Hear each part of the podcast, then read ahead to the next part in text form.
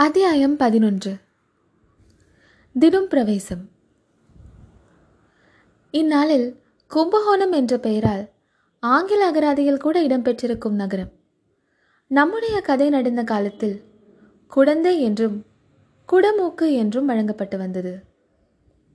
புண்ணிய ஸ்தல மகிமையை அன்றி குடந்தை ஜோதிடராலும் அது புகழ் பெற்றிருந்தது குடந்தைக்கு சற்று தூரத்தில் தென்மேற்கு திசையில் சோழர்களின் இடைக்கால தலைநகரமான பழையாறை வானை அளாவிய அரண்மனை மாடங்களுடனும் ஆலய கோபுரங்களுடனும் கம்பீரமாக காட்சியளித்துக் கொண்டிருந்தது.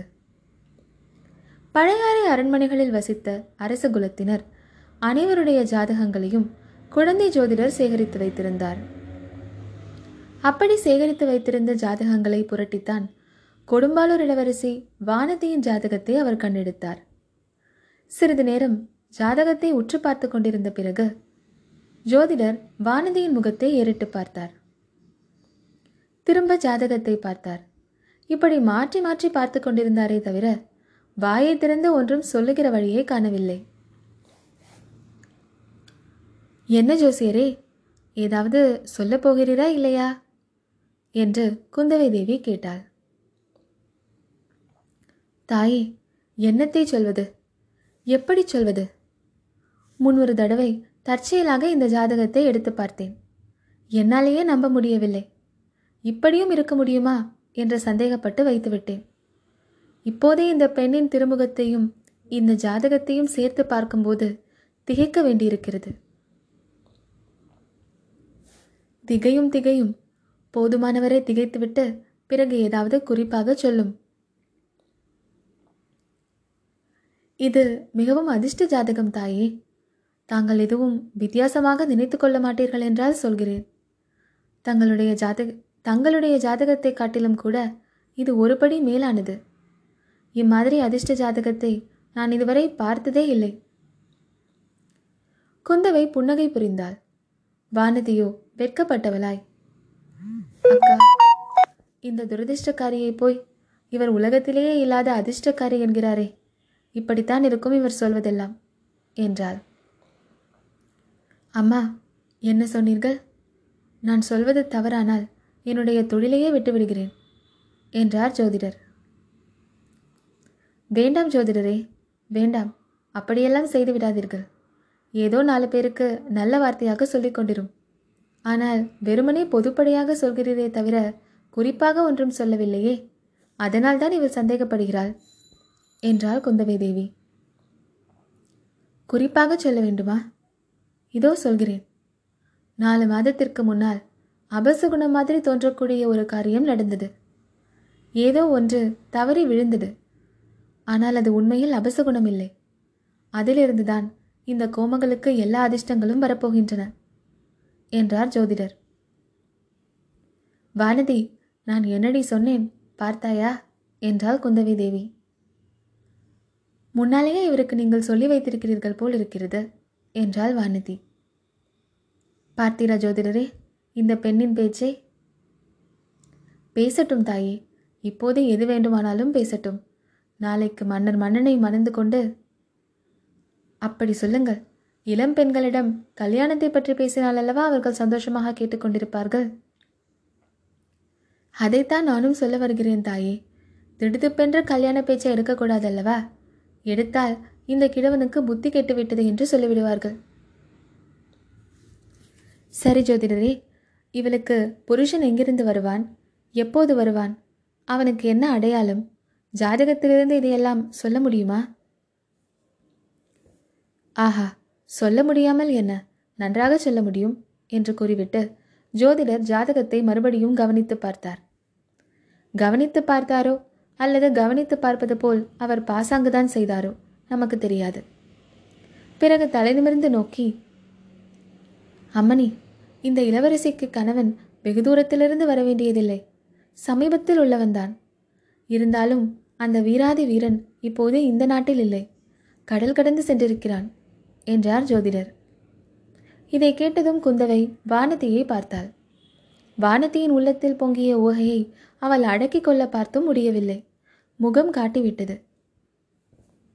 அப்புறம் அவன் யார்? என்ன குலம்? தெரிந்து கொள்ள ஏதாவது அடையாளம் உண்டா?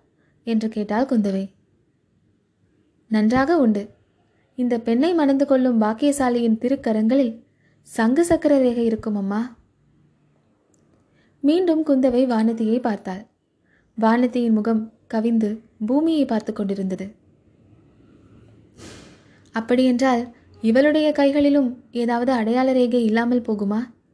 என்றாள் குந்தவை பிராட்டி. தாயே இவளுடைய பாதங்களை எப்போதாவது தாங்கள் பார்த்ததுண்டா? என்று கேட்டார் ஜோதிடர். ஏன் ஜோதிடரே இது என்ன வார்த்தை? இவளுடைய காலை பிடிக்கும்படி என்னை சொல்கிறீரா? என்று கேட்டாள் குந்தவை. இல்லை தேவி அப்படியெல்லாம் நான் சொல்லவில்லை. ஆனால் ஒரு காலத்தில் ஆயிரம் ஆயிரம் மன்னர் குல பெண்கள் பட்ட வகிஷிகள் அரசிலங்குமரிகள் ராணிகள் மகாராணிகள். இந்த பெண்ணரசியின் பாதங்களை தொடும் பாக்கியத்துக்காக தவம் கிடப்பார்கள் தாயே. அக்கா இந்த கிழவர் என்னை பரிகாசம் செய்கிறார். இதற்காகவா என்னை இங்கே அழைத்து வந்தீர்கள்? எழுந்திருங்கள் போகலாம் என்று உண்மையாகவே பொங்கி வந்த கோபத்துடன் கூறினாள் வானதி. நீ எதற்கு பதறுகிறாயடி பெண்ணே அவர் ஏதாவது சொல்லிக்கொண்டு போகட்டும் என்றாள் குந்தவி. நான் ஏதாவது சொல்லிவிடவில்லை. எல்லாம் இந்த ஜாதகத்தில் குறிப்பிட்டிருப்பதைத்தான் சொல்கிறேன். பாத தாமரை என்று ஏதோ கவிகள் உபச்சாரமாகத்தான் வர்ணிப்பார்கள். இந்த பெண்ணின் உள்ளங்காலை சிறிது காட்டச் சொல்லுங்கள். அதில் செந்தாமரை இதழ்களின் ரேகை கட்டாயம் இருக்கும். போதும் ஜோதிடரே இவளை பற்றி இன்னும் ஏதாவது சொன்னால் என்னை கையை பிடித்து இழுத்துக்கொண்டு புறப்பட்டு விடுவாள். இவளுக்கு வாய்க்கப் போகும் கணவனை பற்றி கொஞ்சம் சொல்லுங்கள். ஆஹா சொல்கிறேன். இவளை கைப்பிடிக்கும் பாக்கியவான் வீராதி வீரனாக இருப்பான். நூறு நூறு போர்க்களங்களில் முன்னணியில் நின்று வாகை மாலை சூடுவான். மன்னாதி மன்னனாக இருப்பான். ஆயிரம் ஆயிரம் அரசர்கள் போற்ற சக்கரவர்த்தியின் சிம்மாசனத்தில் பன்னிடங்காலம் வீற்றிருப்பான். நீர் சொல்வதை நான் நம்பவில்லை. அது எப்படி நடக்க முடியும்? என்று கேட்ட குந்தவை தேவியின் முகத்தில் ஆர்வமும் மகிழ்ச்சியும் ஐயமும் கவலையும் கலந்து தாண்டவமாடின. நானும் நம்பவில்லை. இவர் எதையோ நினைத்து கொண்டு பேசுகிறார். இப்படி சொன்னால் தங்களுக்கு சந்தோஷமாக இருக்கும் என்று கூறுகிறார் என்றாள் வானதி. இன்று நீங்கள் நம்பாவிட்டால் பாதகமில்லை. ஒரு காலத்தில் நம்புவீர்கள். அப்போது இந்த ஏழை ஜோதிடனை மறந்து விடாதீர்கள். அக்கா நாம் போகலாமா? என்று மறுபடியும் கேட்டாள் வானதி. அவளுடைய கரிய விழிகளின் ஓரங்களில் இரு கண்ணீர் துளிகள் எட்டி பார்த்து கொண்டிருந்தன. இன்னும் ஒரே ஒரு விஷயம் சொல்லிவிடுகிறேன். அதை கேட்டுவிட்டு புறப்படுங்கள். இந்த இளவரசியை மணந்து கொள்ளப் போகும் வீரனுக்கு எத்தனை எத்தனையோ அபாயங்களும் கண்டங்களும் பகைவர்களும் பலரும் ஏற்படுவார்கள். ஐயோ! ஆனால் அவ்வளவு அபாயங்களும் கண்டங்களும் முடிவில் பறந்து போகும். பகைவர்கள் படுநாசம் அடைவார்கள். இந்த தேவியை அடையும் நாயகன் எல்லா தடைகளையும் மீறி மகோன்னத பதவியை அடைவான். இதைவிட முக்கியமான செய்தி ஒன்று உண்டு தாயே. நான் வயதானவன் அதனால் உள்ளதை ஒளியாமல் விட்டுச் சொல்கிறேன். இந்த பெண்ணின் வயிற்றை நீங்கள் ஒரு நாள் பாருங்கள். அதில் ஆளிலேயின் ரேகைகள் இல்லாவிட்டால் நான் இந்த ஜோதிட தொழிலையே விட்டுவிடுகிறேன். ஆளிலேயின் ரேகையில் என்ன விசேஷம் ஜோதிடரே? ஆளிலையின் மேல் பள்ளி கொண்ட பெருமான் யார் என்பது தெரியாதா? அந்த மகாவிஷ்ணுவின் அம்சத்துடன் இவள் வயிற்றில் ஒரு பிள்ளை பிறப்பான். இவளுடைய நாயகனுக்காவது பல இடைஞ்சல்கள் தடங்கல்கள் அபாயங்கள் கண்டங்கள் எல்லாம் உண்டு. ஆனால் இந்த பெண்ணின் வயிற்றில் அவதரிக்கப் போகும் குமாரனுக்கு தடங்கள் என்பதே கிடையாது. அவன் நினைத்ததெல்லாம் கைகூடும் எடுத்ததெல்லாம் நிறைவேறும் அவன் தொட்டதெல்லாம் பொன்னாகும். அவன் கால் வைத்த இடமெல்லாம் அவனுடைய ஆட்சிக்கு உள்ளாகும். அவன் கண்ணால் பார்த்த இடமெல்லாம் புலிக்கொடி பறக்கும் தாயே. இவருடைய குமாரன் நடத்திச் செல்லும் சைனியங்கள் பொன்னி நதியின் புது வெள்ளத்தைப் போல் எங்கும் தங்குதடையின்றி செல்லும். ஜெயலக்ஷ்மி அவனுக்கு கைகட்டி நின்று சேவகம் புரிவாள். அவன் பிறந்த நாட்டின் புகழ் மூ உலகமும் பரவும். அவன் பிறந்த குலத்தின் கீர்த்தி உலகம் உள்ள அளவும் நின்று நிலவும்.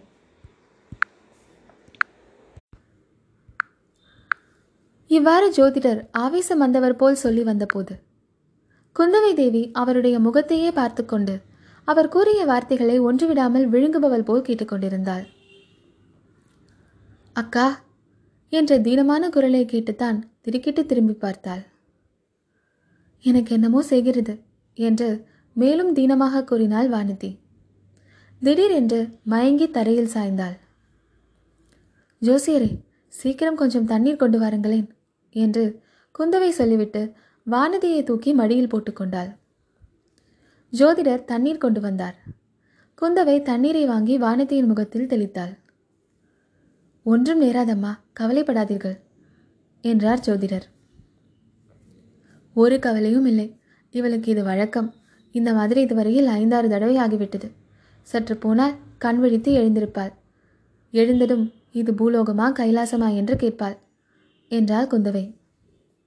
பிறகு சிறிது மெல்லிய குரலில் ஜோசியரே முக்கியமாக ஒன்று கேட்பதற்காகவே உங்களிடம் வந்தேன். நாடு நகரங்களிலே சில காலமாக ஜனங்கள் ஏதேதோ பேசிக்கொள்கிறார்களாமே வானத்தில் சில நாளாக வால் நட்சத்திரம் தோன்றுகிறதே. இதற்கெல்லாம் உண்மையில் ஏதாவது பொருள் உண்டா? ராஜ்யத்துக்கு ஏதாவது ஆபத்து உண்டா? மாறுதல் குழப்பம் ஏதாவது ஏற்படுமா? என்று இளைய பிராட்டி கேட்டாள். அதை மட்டும் என்னை கேட்காதீர்கள் தாயே. தேசங்கள் ராஜ்யங்கள் ராஜாங்க நிகழ்ச்சிகள். இவற்றுக்கெல்லாம் ஜாதகமும் கிடையாது ஜோசியமும் சொல்ல முடியாது. நான் பயின்ற வித்தையில் அதெல்லாம் வரவில்லை. ஞானிகளும் ரிஷிகளும் மகான்களும் யோகிகளும் ஒருவேளை ஞான திருஷ்டியில் பார்த்து சொல்லலாம். இந்த ஏழைக்கு அந்த சக்தி கிடையாது. ராஜரிக காரியங்களில் நாள் நட்சத்திரம் ஜாதகம் ஜோசியம் எல்லாமே சக்தியற்று போய்விடுகின்றன. ஜோசியரே மிக சாமர்த்தியமாக பேசுகிறீர்? ராஜாங்கத்துக்கு ஜாதகம் பார்க்க வேண்டாம்.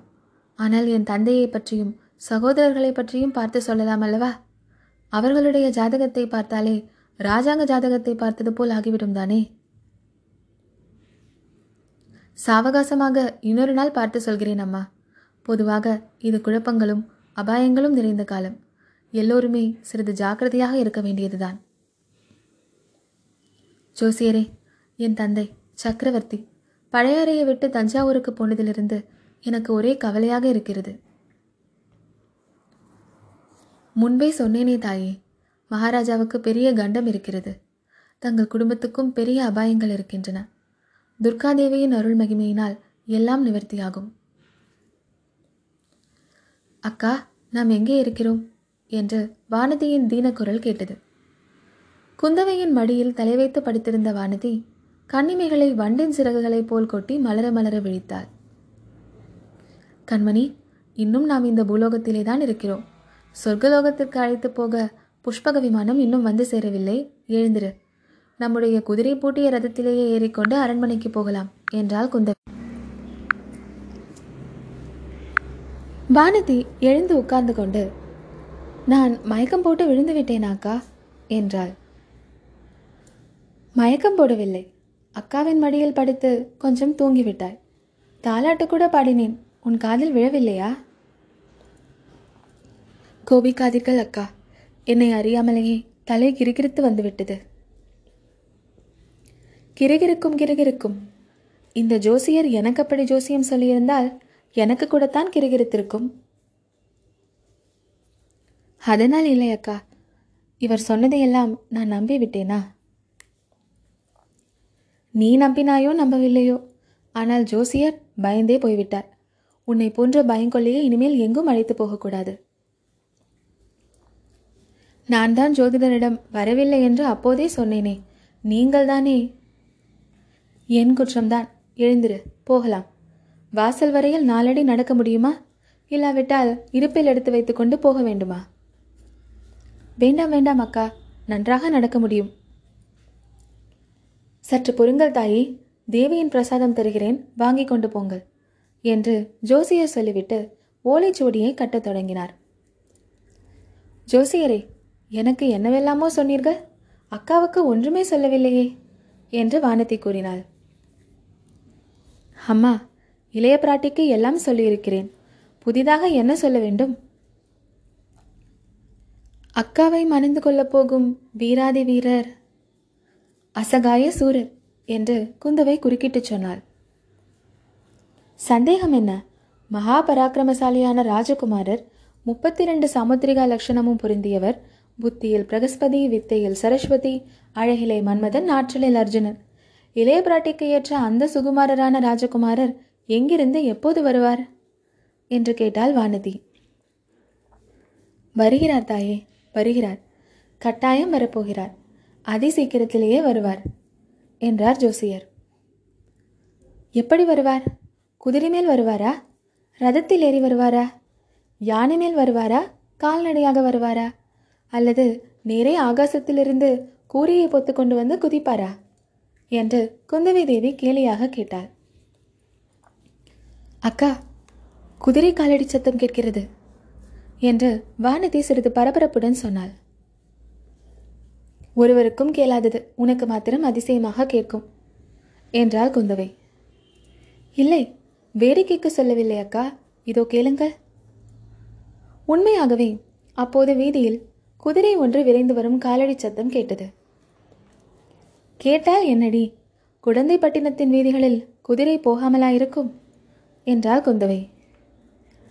இல்லை அக்கா இங்கே வருகிற மாதிரி தோன்றியது.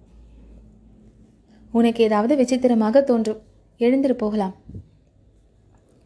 இச்சமயத்தில் அந்த வீட்டின் வாசலில் உண்மையிலேயே ஏதோ குழப்பமான சத்தம் கேட்டது. குரல் ஒலிகளும் கேட்டன. இதுதானே ஜோசியரன் வீடு? ஆமாம். நீ யார்? ஜோசியர் இருக்கிறாரா? உள்ளே போகக்கூடாது. அப்படித்தான் போவேன். விடமாட்டேன். ஜோசியரை பார்க்க வேண்டும். அப்புறம் வா. அப்புறமெல்லாம் வர முடியாது. எனக்கு மிக்க அவசரம். அடே அடே நில் நில். சற்று விலகிப்போ. தடுத்தாய் கொன்று விடுவேன். ஐயா ஐயா வேண்டாம். உள்ளே போகாதீர்கள். இத்தகைய குழப்பமான கூச்சல் நெருங்கி நெருங்கி கேட்டது. பட்டார் என்று வாசல் கதவு திறந்தது. அவ்வளவு பிரமாதமான தடபுடலுடன் ஒரு வாலிபன் உள்ளே திரும் பிரவேசமாக வந்தான். அவனை பின்னாலிலிருந்து தோள்களை பிடித்து இழுக்க ஒருவன் முயன்று கொண்டிருந்தான். வாலிபன் திமிரிக்கொண்டு வாசல்படியை கடந்து உள்ளே வந்தான். அந் வந்த வாலிபன் யார் என்று வாசகர்கள் ஊகித்திருப்பார்கள். நமது வீரன் வந்தியத்தேவன் தான் வீட்டுக்குள்ளே இருந்த மூன்று பேருடைய கண்களும் ஏக காலத்தில் அந்த வீரனை பார்த்தன. வந்தியத்தேவனும் உள்ளிருந்தவர்களை பார்த்தான். இல்லை உள்ளே இருந்தவர்களில் ஒருவரைத்தான் பார்த்தான். அது கூட இல்லை. குந்தவை தேவியை அவன் முழுமையாக பார்க்கவில்லை. அவளுடைய பொன் முகத்தை மட்டுமே பார்த்தான். முகத்தையாவது முழுமையும் பார்த்தானா என்றால் அதுவும் இல்லை. வியப்பினால் சிறிது விரிந்திருந்த அவளுடைய பவளச் செவ்வாயின் இதழ்களை பார்த்தான். கம்பீரமும் வியப்பும் குறும்புச் சிரிப்பும் ததும்பியிருந்த அவளுடைய அகன்ற கண்களை பார்த்தான். கண்ணிமைகளையும் கரிய புருவங்களையும் பார்த்தான். குங்குமச் சிவப்பான குழிந்த கன்னங்களை பார்த்தான். சங்கை ஒத்த வழுவழுப்பான கழுத்தை பார்த்தான். இவ்வளவையும் ஒரே சமயத்தில் தனித்தனியாக பார்த்தான். தனித்தனியாக அவை அவன் மனத்தில் பதிந்தன. இதெல்லாம் சில வினாடி நேரம்தான். உடனே சட்டென்று திரும்பி ஜோதிடருடைய சீடனை நோக்கி ஏனப்பா உள்ளே பெண் பிள்ளைகள் இருக்கிறார்கள் என்று நீ சொல்லக்கூடாது? சொல்லியிருந்தால் நான் இப்படி வந்திருப்பேனா? என்று கேட்டுக்கொண்டே சீடனை மறுபக்கம் தள்ளிக்கொண்டு வாசல்படியை மீண்டும் கடந்தான். இருந்தாலும் வெளியில் போவதற்குள் இன்னும் ஒரு தடவை குந்தவி தேவியை திரும்பி பார்த்துவிட்டு தான் போனான். அடே அப்பா புயலடித்து ஓய்ந்ததைப் போலல்லவா இருக்கிறது? என்றாள் குந்தவை பிராட்டி. இன்னும் ஓய்ந்த பாடில்லை. அதோ கேளுங்கள் என்றாள் கொடும்பாலூர் இளவரசி. வாசலில் இன்னமும் வந்தியத்தேவனுக்கும் ஜோதிடரின் சீடனுக்கும் தர்க்கம் நடந்து கொண்டிருந்தது. ஜோசியரே யார் இவர்? என்றாள் குந்தவை. தெரியவில்லை தாயே. யாரோ அசலூர்காரர் மாதிரி இருக்கிறது. பெரிய முரட்டு பிள்ளை என்றும் தோன்றுகிறது. குந்தவை திடீரென்று எதையோ நினைத்துக்கொண்டு கலகலவென்று சிரித்தாள். எதற்காக அக்கா சிரிக்கிறீர்கள்? எதற்காகவா? எனக்கு வரப்போகும் மணாளன் குதிரையில் வரப்போகிறானா? யானையில் வரப்போகிறானா? அல்லது கூரை வழியாக வந்து குதிக்கப் போகிறானா? என்று பேசிக்கொண்டிருந்தோமே அதை நினைத்துக்கொண்டே சிரித்தேன். இப்போது வானதிக்கும் சிரிப்பு தாங்க முடியாமல் வந்தது. இருவருடைய சிரிப்பும் கலந்து அலை அலையாக எழுந்தது. வெளியில் எழுந்த சச்சரவு சத்தம் கூட இந்த இரு மங்கையரின் சிரிப்பின் ஒளியில் அடங்கிவிட்டது. ஜோதிடர் மௌன சிந்தனையில் ஆழ்ந்தவராய் அரசகுமாரிகள் இருவருக்கும் குங்குமம் கொடுத்தார். பெற்றுக்கொண்டு இருவரும் எழுந்தனர். வீட்டுக்கு வெளியில் சென்றனர். ஜோதிடரும் கூட வந்தார். வீட்டு வாசலில் சிறிது ஒதுங்கி நின்ற வந்தியத்தேவன் பெண்மணிகளை பார்த்ததும் மன்னிக்க வேண்டும். உள்ளே பெண்கள் இருக்கிறார்கள் என்று இந்த புத்திசாலி சொல்லவில்லை. அதனால்தான் அப்படி அவசரமாக வந்துவிட்டேன். அதற்காக மன்னிக்க வேண்டும் என்று உரத்த குரலில் சொன்னான். குந்தவை மலர்ந்த முகத்துடன் குறும்பும் கேலியும் மிடுக்கும் ததும்பிய கண்களினால் வந்தியத்தேவனை ஒரு தடவை ஏறிட்டு பார்த்தாள். ஒரு வார்த்தையும் மறுமொழி சொல்லவில்லை. வானதியை ஒரு கையினால் பிடித்து இழுத்துக்கொண்டு ரதம் நின்று ஆலமரத்தடியை நோக்கி சென்று விட்டாள். குழந்தை நகரத்து பெண்களுக்கு மரியாதையே தெரியாது போல் இருக்கிறது. ஏதடா ஒரு மனிதன் வலிய வந்து பேசுகிறானே அதற்காகவாவது திரும்பி பார்த்து ஒரு வார்த்தை பதில் சொல்லக்கூடாதா? என்று வந்தியத்தேவன் இறைந்து கூறியது அவர்கள் காதில் விழுந்தது. ரதத்தில் குதிரையை பூட்டி சாரதி தயாராக நிறுத்தியிருந்தான். இளவரசிகள் இருவரும் ரதத்தில் ஏறிக்கொண்டதும் ரத சாரதியும் முன்னால் ஏறிக்கொண்டான். ரதம் அரசியலாற்றங்கரையை நோக்கி விரைந்து சென்றது. வந்தியத்தேவன் ரதம் மறையும் வரையில் பார்த்து கொண்டு நின்றான்.